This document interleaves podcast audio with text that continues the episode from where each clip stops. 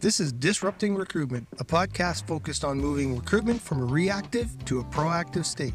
We talk to experts as well as recruitment marketers living it day to day to learn how to improve inbound as well as outbound and other recruitment marketing strategies.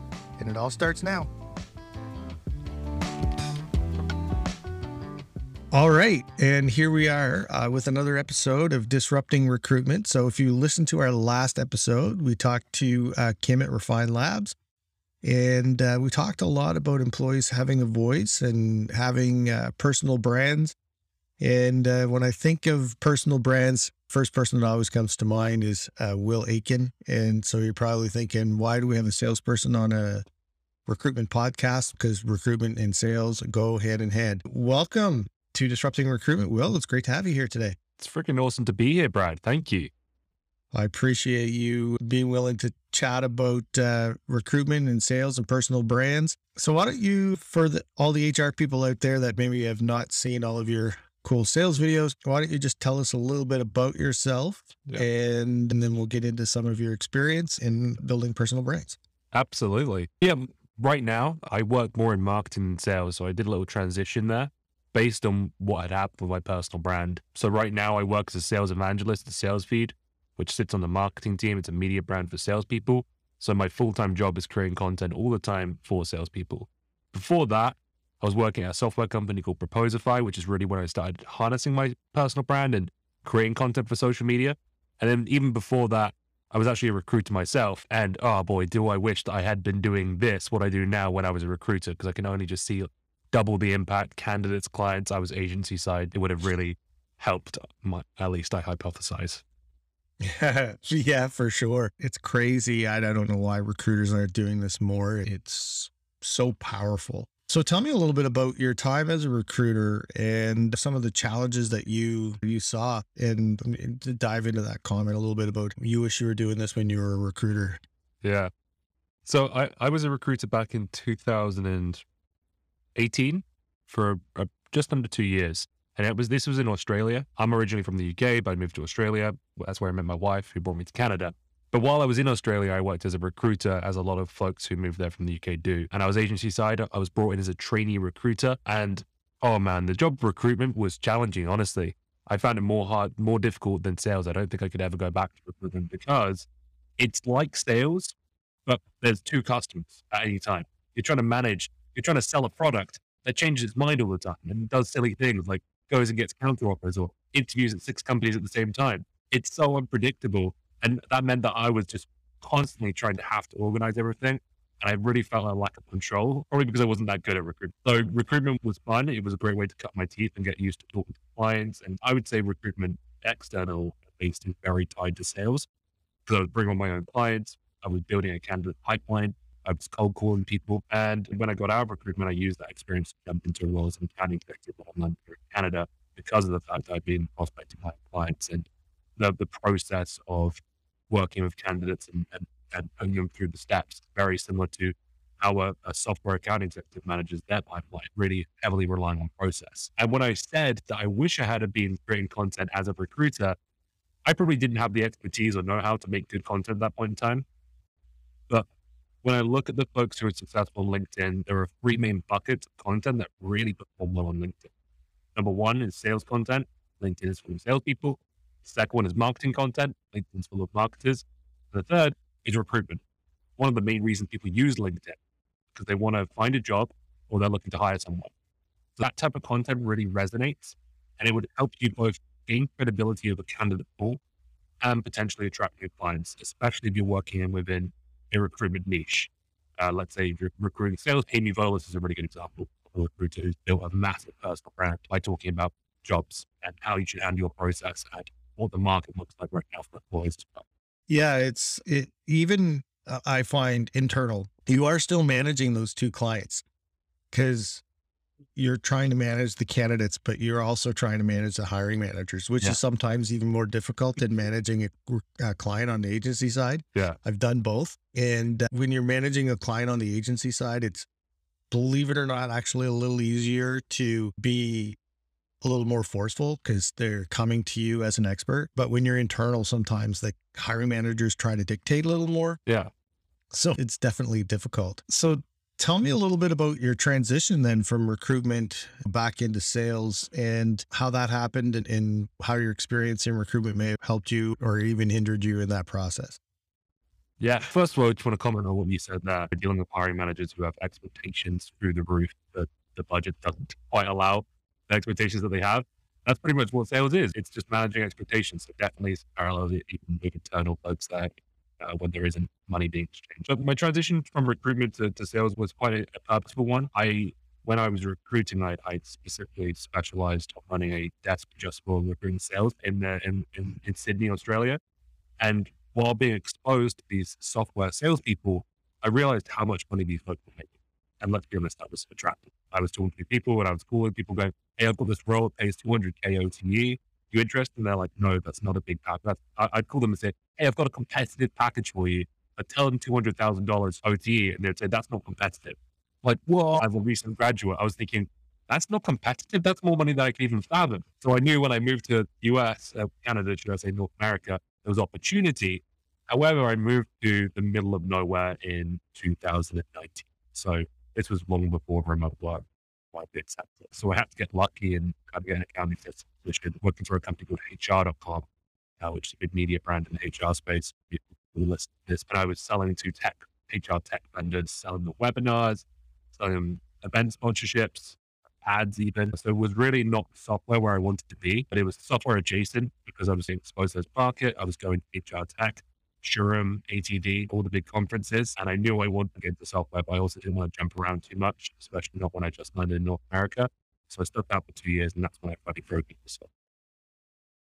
Yeah. And I've been talking a lot lately about recruitment and how that is very similar to like SaaS sales. And Chris Walker, Refine Labs, talks about sort of the SDRs are how that model is dying. I don't know how much it's it really is, but like there's this talk going on now about inbound versus outbound, and it, it's just new terminology using old terminology saying the same thing but and i equate that to when you're doing as an AE or an SDR in in in SaaS or any sales organization, you, you really need two sides. You need your marketing qualified leads and your sales qualified leads.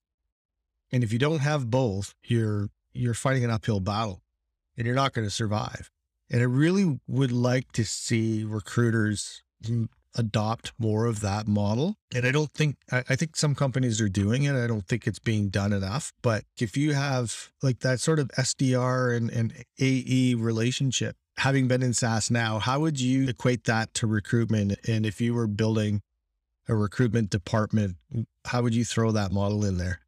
So to me, the equivalent of an SDR in recruitment would probably be more like a talent sourcer maybe someone who doesn't directly work with the hiring managers, but does work with working with with the candidates at least, reaching out to them, giving them job briefs, seeing their interest before bringing them into the pipe, to the funnel. Let's say I would say similar to to SDRing, I would probably have th- those folks also doing a bit of nurturing.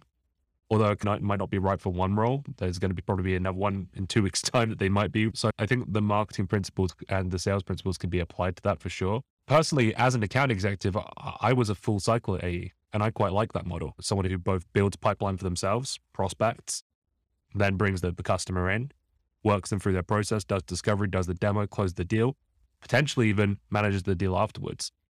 I think that's a much better angle for a recruiter because there's this disconnect. And if you can't give candidates all the questions and this answers to their questions in this market, then they're going to get frustrated the same way a client would get frustrated if they hop on a call with an SDR and they want they have 10 questions and the SDR can only answer one, that's not a good client experience. So you wouldn't want to replicate that as a candidate experience. How much is a role play? I can't tell you yet until you talk to my my senior recruiter. That's going to annoy someone. They're like, you know what? I've got 10 recruiters popping in my inbox every single day. Get I don't have time for this shit. Yeah, come on. What are you doing? Especially if you're doing anything higher than like mid-level roles. People haven't got time to talk to someone who can't give them all the answers. What's the role pay? How, what are they looking for? What's their responsibilities? So I would say, I, if I was building a recruitment team, I would avoid that model altogether. I feel like it may take a little bit more time. You may have to do a lot more work and activity. but it's right to make sure that if you're going to reach out to someone, that you're ready to have the full conversation rather than just screen them because I know that frustrates a lot of buyers as well when they have to go request a demo on a site. They hit a button and SDR calls them for 15 minutes and and asks them questions to qualify them. They're like, what are you doing? I want to buy your stuff. Show me the, the thing and, and, and Yeah. through my questions. Instead, you're like asking me, am I the decision maker? When am I making a purchase? All those things. That that really frustrates buyers. And I think that would apply to candidates as well. So Yeah. yeah, I'd avoid it. Yeah, absolutely. No, you- you- you're right. You're right. So let's get into the heart of what I wanted to talk to you about. Let's talk about personal brands. As a Proposify customer, I follow along with with Proposify and their brand, and in that process, I came across some of your content, and uh, I'll be honest, I found it very entertaining, and I love your videos, and definitely still follow you, still watch what you put out. So tell me a little bit about because I know Proposify is where you started doing that. So why did you what was the decision there or why did you decide to do it? How did you uh, go about getting started? Yeah. One thing to say is this isn't original. This personal brand isn't an original idea. This is a lot of people are doing this a lot longer than I have, a lot better than Oh, I have sure. as well. And I always saw those people and then beat them a little bit. Think even Chris Walker, people with these huge personal brands, you can see that people trust them, believe them, and that's definitely going to be impacting the bottom line of their business.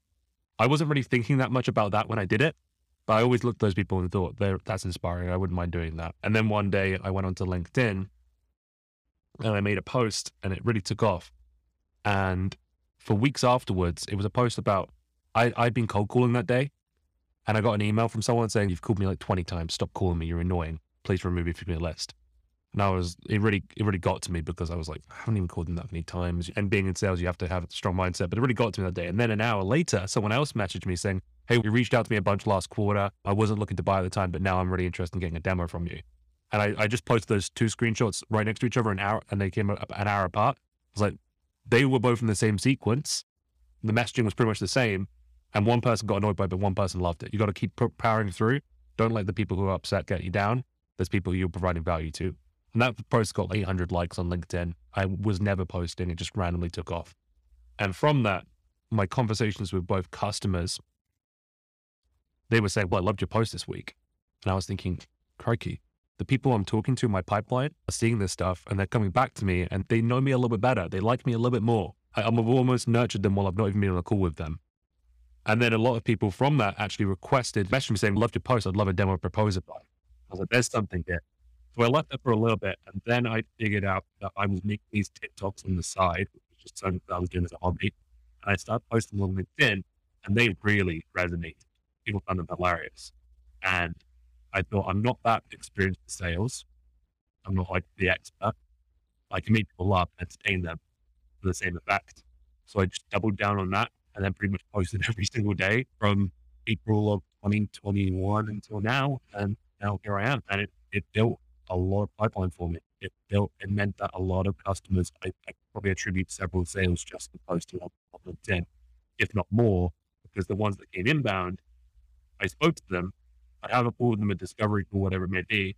And then a week will go by until we get the demo call and they come back on. They're like, I saw three of your videos. You're funny, man. You're great at that. I'm thinking, these people like me more now. And I'm pretty sure my competitor isn't doing this.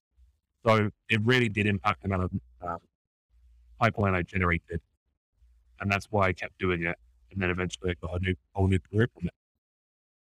Yeah, and so the interesting side of it is like some people in, in HR are afraid to let their employees get out and have a voice like that because they're afraid that's going to happen that this person's going to get out and and the world's going to see how great they are Yeah.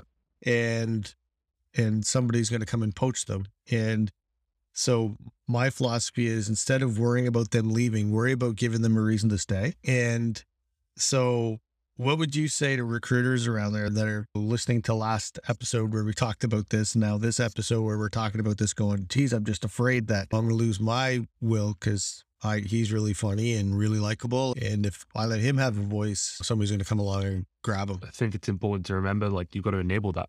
You got to make people feel that, that you were letting them do that. I would have stayed at Propose if I had they acknowledged that I was doing all these great things and maybe given me some more responsibility than paid me for the fact that I was helping the business. They, when I did decide to leave, I'm not sure I should probably say this, but I will anyway. They counted me and said, "We'll just give you that role here." But it was too little, too late. If you do see someone doing this and having huge impact on the business, jump on that. Say you're doing great. Recognize their awesome work, and then you won't lose them. Because as long as you're treating them better than anyone else could, then no one else is going to take them. I 100% would have stayed a proposal if they had said, "Hey, you're doing this great. We want you to do this more and more, and we're going to give you a pay raise and a title bump. I wouldn't have even took the recall from my now boss title. But it, that double the fact that it didn't happen and the fact that I asked for a promotion and didn't get one despite all the great work I was doing and hit my numbers as a sales rep. I then got a message from, I was saying no to a lot of recruiters, a lot of people reaching out to me, but I was happy. I didn't get what I wanted. I acted like a toddler, I will admit. I was like, what? If you're not going to promote me and recognize all this extra stuff I'm doing for the company, then I will take it. That's cool. I took pilot. I now boss of sales feed. And I was like, wow, this role is incredible. That door wouldn't have been opened in the first place if I had felt really enabled by the company. They had to double down on my personal brand and see how to tie that to their brand. And in the end, they did try to do that, but it was too little too late. So if you've got someone on your team who's doing this, don't be afraid of it. Pick them up. Help them be bigger. Make them be your like George Clooney's you on Nespresso, right? Like you yeah. you've struck gold. You've got someone on your team who's willing to big up your company online. Wow, that's a whole other marketing channel you've just unlocked. Yeah, it, we talked with Nathan Jefferson yeah. early on. Sherwin Williams had a guy that was doing some stuff in his garage on the weekends, and he had Sherwin Williams stuff all over the place. And they they sacked him because they didn't want him to be putting out content off brand. And like this guy's is like promoting your business for free. Hmm. Take it. But you're right. If a person is showing this initiative and, and going out of the way to promote the company, promote themselves and the product, and even if they're not even talking about the product, if they're putting out good content and people are are jumping on it, you got to recognize that and reward it. And if you're waiting until somebody comes with an offer and then trying to present a counter offer, it's too late. Yeah. It there's a lot of danger in accepting a counter offer and there's lots of stats on that. Yeah, no, I, I agree. I think you're right. Like you just you got to give a person a reason to stay, encourage them to go out and do that and give them a reason to stay. And uh I, I think if you look at Refine Labs, that like they have all kinds of people doing content and they're they're not worried about people leaving. If people somebody leaves, it's great. We had you and we, we got a lot out of it while you were here and we wish you well. The days of somebody being at a company for 25 years and getting the Rolex are gone. So harness it while you can and, and learn from it. Somebody who's thinking about, okay, all right, I'll give this a shot. How fucking hard can it be? How, what would you say to somebody who's thinking about building content out there and how they get started in that? Does it take you five hours to produce a video to put it out there or? Yeah. One thing I want to say is not everyone has to make videos because that is like why make it that hard for yourself? It's it's hard enough to start putting content out there. You feel like an imposter anyway. If you then have to put yourself on camera and edit a video that requires extra skills and is even worse because it's horrible listening back to yourself on video. Um, it is, it really is. Act, right? So don't make it hard for yourself. Don't be like, I'm going to be like, I'm going to go make feature length movies and TikToks and whatnot. That's hard. That's making it hard for yourself. So don't feel like you have to do that unless you really want to. Most people who create on LinkedIn just write text posts, sometimes memes, yeah. sometimes GIFs sometimes images and screenshots of messages they've received from their customers or candidates. My biggest recommendation would first be take baby steps before you start trying to create. And I'm talking about LinkedIn mostly here because that's the network most of us are part of. But you could apply this to Instagram or Twitter, or other platforms. Start by commenting, start by getting involved in other conversations because you're going to feel like less of an imposter and you're going to start seeing engagement. You're going to start being part of the community and people are going to start recognizing your name. And if you do that and big up other people, then when they see that you post, they're going to be more likely to say, "Oh, that's interesting. This person, this person comments on my post a lot. I wonder what they have to say." So I would start by engaging with others as a baby step, and then once you've done that and built some confidence, I would then start thinking about, okay, what do I, what have I experienced that can be valuable to other people? And the way I do this is I just keep a journal of pretty much everything that ever happens to me. Whenever something interesting, whenever I learn something, whenever I have a light bulb moment, whenever I have a story that made me feel so, let's say a customer chews me out on the phone, I'll write that down right there and then. And then I can come back to that and use that as inspiration to create a wider story that's going to provide value to people who have, may not have had that experience yet. So I'd be thinking about it like that. How can you provide value to other people? Even how can you entertain them as well? That's a big part of what I do, thinking of things that are relatable, which is why I still write things down. When someone chooses me, I'm like, this would make a great TikTok, right? I write that right there and then. So create, create a journal and then, and then from that, you can then use that to inspire posts. And then you really have to just stick it out there and keep doing that. And the first few probably won't get any likes, but to me, that's okay because you don't get good at something by not doing it or by thinking about it too much. You sometimes just need to take the plunge and start, start. Um, and the good thing is, a lot of people feel imposterish when they put stuff online because like, what if it only gets two likes? And this isn't valuable to loads of people. If I only got two likes, I assure you not that many people saw it. so don't even worry. Move on. No one's no one's yeah. thinking about it going, wow, that was a really awful post three days later. Victim of the algorithm. Yeah. If if you got very little engagement, then it's very unlikely many people saw it. So don't really overthink about making bad content. It's pretty hard to make bad content. The only thing you want to do is make sure you're not being offensive or hurting anyone. That's the one thing you want to think about. But beyond that, just stick it out there and you're going to get better at writing. You're going to get better at storytelling stories. Then you're going to get better at storytelling stories. You're going to start noting, oh, this post did better than that post. Why is that? And then lean into what's working. Make more of that. And then repeat steps A to C over and over again until you have 100,000 followers and a candidate pipeline that's so full that you will never have to worry about uh, cold cooling through your ATS again. people actually cold call through the ATS. I find it's funny because I'm going to go back to one of the things you said and then I'll, I'll mention that. But so I agree with you 100%. Like the easiest way to start is commenting on other people's posts. And I still do that. I'm putting out a lot of content, but I still, my favorite go to is commenting on other people's activity in their posts because I, especially in recruitment or sales, like you're building a connection with your audience by providing value to something that clearly matters to them. If they've taken the time to post on social media, if you engage with that, you're giving them content or you're giving them value and you're giving their post further reach. And so when you're doing that, you're actually helping them. And so when you're when you're putting out content that matters to you or that you like, you hope that it resonates with other people. And if you typically it does, but I, I agree that putting that, just putting that out there is the way to go. And so the other part that the ATS thing is, I don't believe that people are actually searching their ATS as much as they should. And if you think about it as a salesperson, if you, if marketing brought you a thousand leads mm.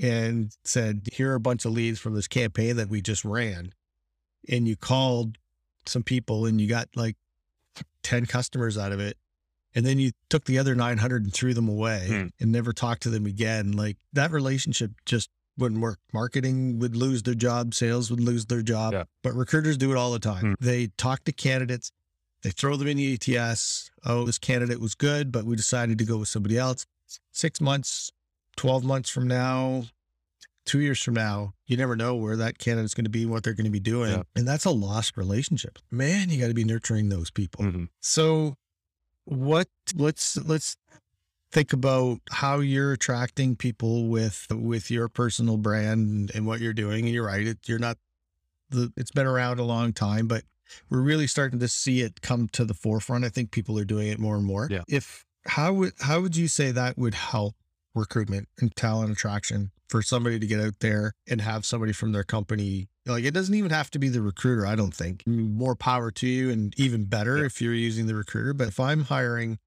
a bunch of developers or if I'm hiring a, you know, mark, if I'm in a marketing department and I'm hiring, I want my CMO talking about this stuff because I don't know as much about it. But what's your thoughts on like, how does that, how would that help attract quality candidates? Like at this point in this podcast, we've spoken about Refine Labs three times. Yeah. like that's exactly how. Because now a lot of people who work in the marketing space, if Refine Labs reached out to them and said, Hey, I've got a job for you, they'd be much more likely to take that call. Because then if you describe Refine Labs without that, it's oh, it's a 50 person B2B marketing uh, agency essentially, which doesn't sound that great. But when you think about the fact that it's got all these these heavy hitters now working there, Todd, Chris, others um, whose names are escaping me right now. Um, It, it- Oh, there's tons Yeah. of them. Yeah. helps massively with with attracting candidates and credibility as well. But if you're a recruiter even who's posting about the field that you're recruiting, then that's credibility. One of the best recruiters in my office when I was recruiting with an agency, he used to do these meetups.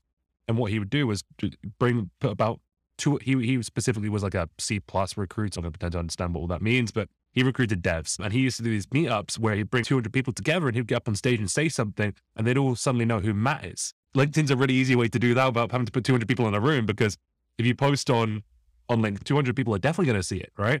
So it's essentially standing up on stage and building relationships with the masses, which is going to give you credibility and make it easier to reach out to them, which is why it helped for sales, but it could definitely help for recruitment too. If you're working in niche recruitment, especially, if you specifically only recruit marketing and sales, then start talk, talking about marketing and sales. But even then, like everyone can relate to job search, everyone can relate to an interviewing practice, best practices. So that content could even bring uh, you to a wider audience if you're talking about what you feel in the market. You people over underestimate how much they know that others don't. On a day day to day basis, you're probably doing something very unique to you that someone else has never even done. And if even if you think about it from the context of, hey, what do I know now that I didn't know two years ago? That's a great way to think of content and educate someone who's you two years ago, or someone who doesn't even know anything about your space but wants to learn more. Not only do salespeople follow me, but small business owners follow me who want to learn sales and uh, want to get tips from me. So there are people who even might not be within who you're trying to reach, who you're going to bring value to, and that's only going to help you um, bring awareness to you as a recruiter, to your company, and if your CMO has got a brand as well, then people are going to want to work under them. It happens all the time. Let's, and it's funny. We keep going back to Refine Labs, and this is like episode six, I think. And we've talked about Refine Labs in five of them. And we had Refine Labs on one episode. Well, my own yeah, company some more, shouldn't I? More than refine. They're going to get some SEO. So- sales. but yeah, no, it's like, uh, and I said it to Kim when we were talking last week. It's if I'm in marketing, I want to friggin' work with Chris, and if I'm in sales, I'd want to work with with you because we're alike. Like we both like to entertain, we both like to joke, we both like to, and so people like to work with somebody that they're like. They they work with people that are similar to them, hmm. and I think we I I want to see recruitment focus more on lifestyle and I'm a big fan of jobs to be done. I don't know if you've ever heard of jobs to be done, but jobs to be done is essentially it's what are we this is good for this is good content for you for your for your your for your new role um talking a lot about jobs to be done and whatnot but it, it goes to the saying i don't buy a quarter inch drill because i want a quarter inch drill. I buy a quarter inch drill because i want a quarter inch hole. Right. and seth godin even goes farther and say they don't want a hole.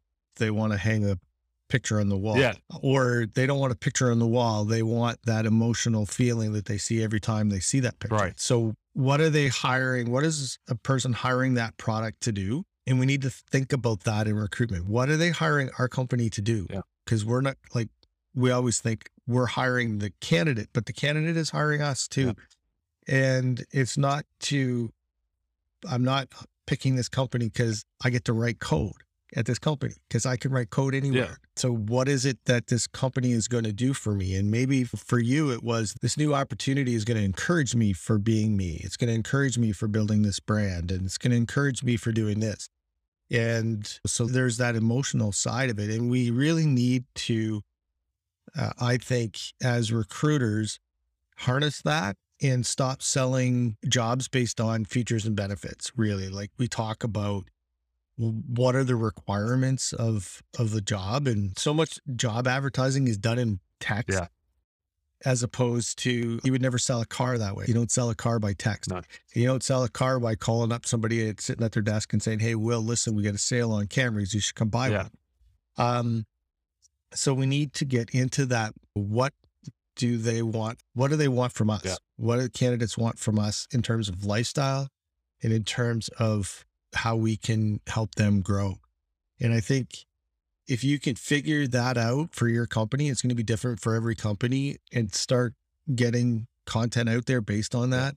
And it doesn't have to be, like you said, it doesn't have to be videos. For me, it's this podcast. I'm doing this podcast to help educate the market on different strategies in recruitment. But at the same time, I'm learning. I want to learn along the way from talking to people like you and Nathan Jefferson and some other guests that we have coming up. But it's really important to get that out there. And it could be a blog, it could be commenting on other people's posts, it could be just written LinkedIn posts. It doesn't have to be video, it doesn't have to be a podcast, doesn't have to be a blog, and it doesn't have to be good. Like it doesn't have to be polished. You don't need to have, if you do video, you don't have to have cinema production quality. Like you just, like I have people that I follow that walk around with their phone in front of their face, walking down the street, recording a video, and, and it's good content. Yeah. So I appreciate you taking some time. I've taught me something as well just now, like the amount of parallels between what you've just described as the sales and marketing mentality to customers. You don't talk about features and benefits, you talk about the emotional impact for them. So it's really interesting to think about that from a candidate perspective as well. Thank you. Oh, I think it's huge. I think we need to get into that so deeply. Yeah. It's it drives me crazy. Yeah. Like It happens you- in sales as well. People feature dump. Did someone call the other day? Uh, I don't know. It's an expletive. You you just feature dump. You feature someone, and they tune out. Right? You, you- no one cares about how many how fast your drill goes. They want to know about the picture, like you said. Really good example. Yeah. That should be a LinkedIn post. it should be. Yeah. All right. All right, thanks, man. It was great having you, and I look forward to more of your content because it usually gives me a chuckle. And I look forward to more of yours, Brad. Thanks so much for having me on.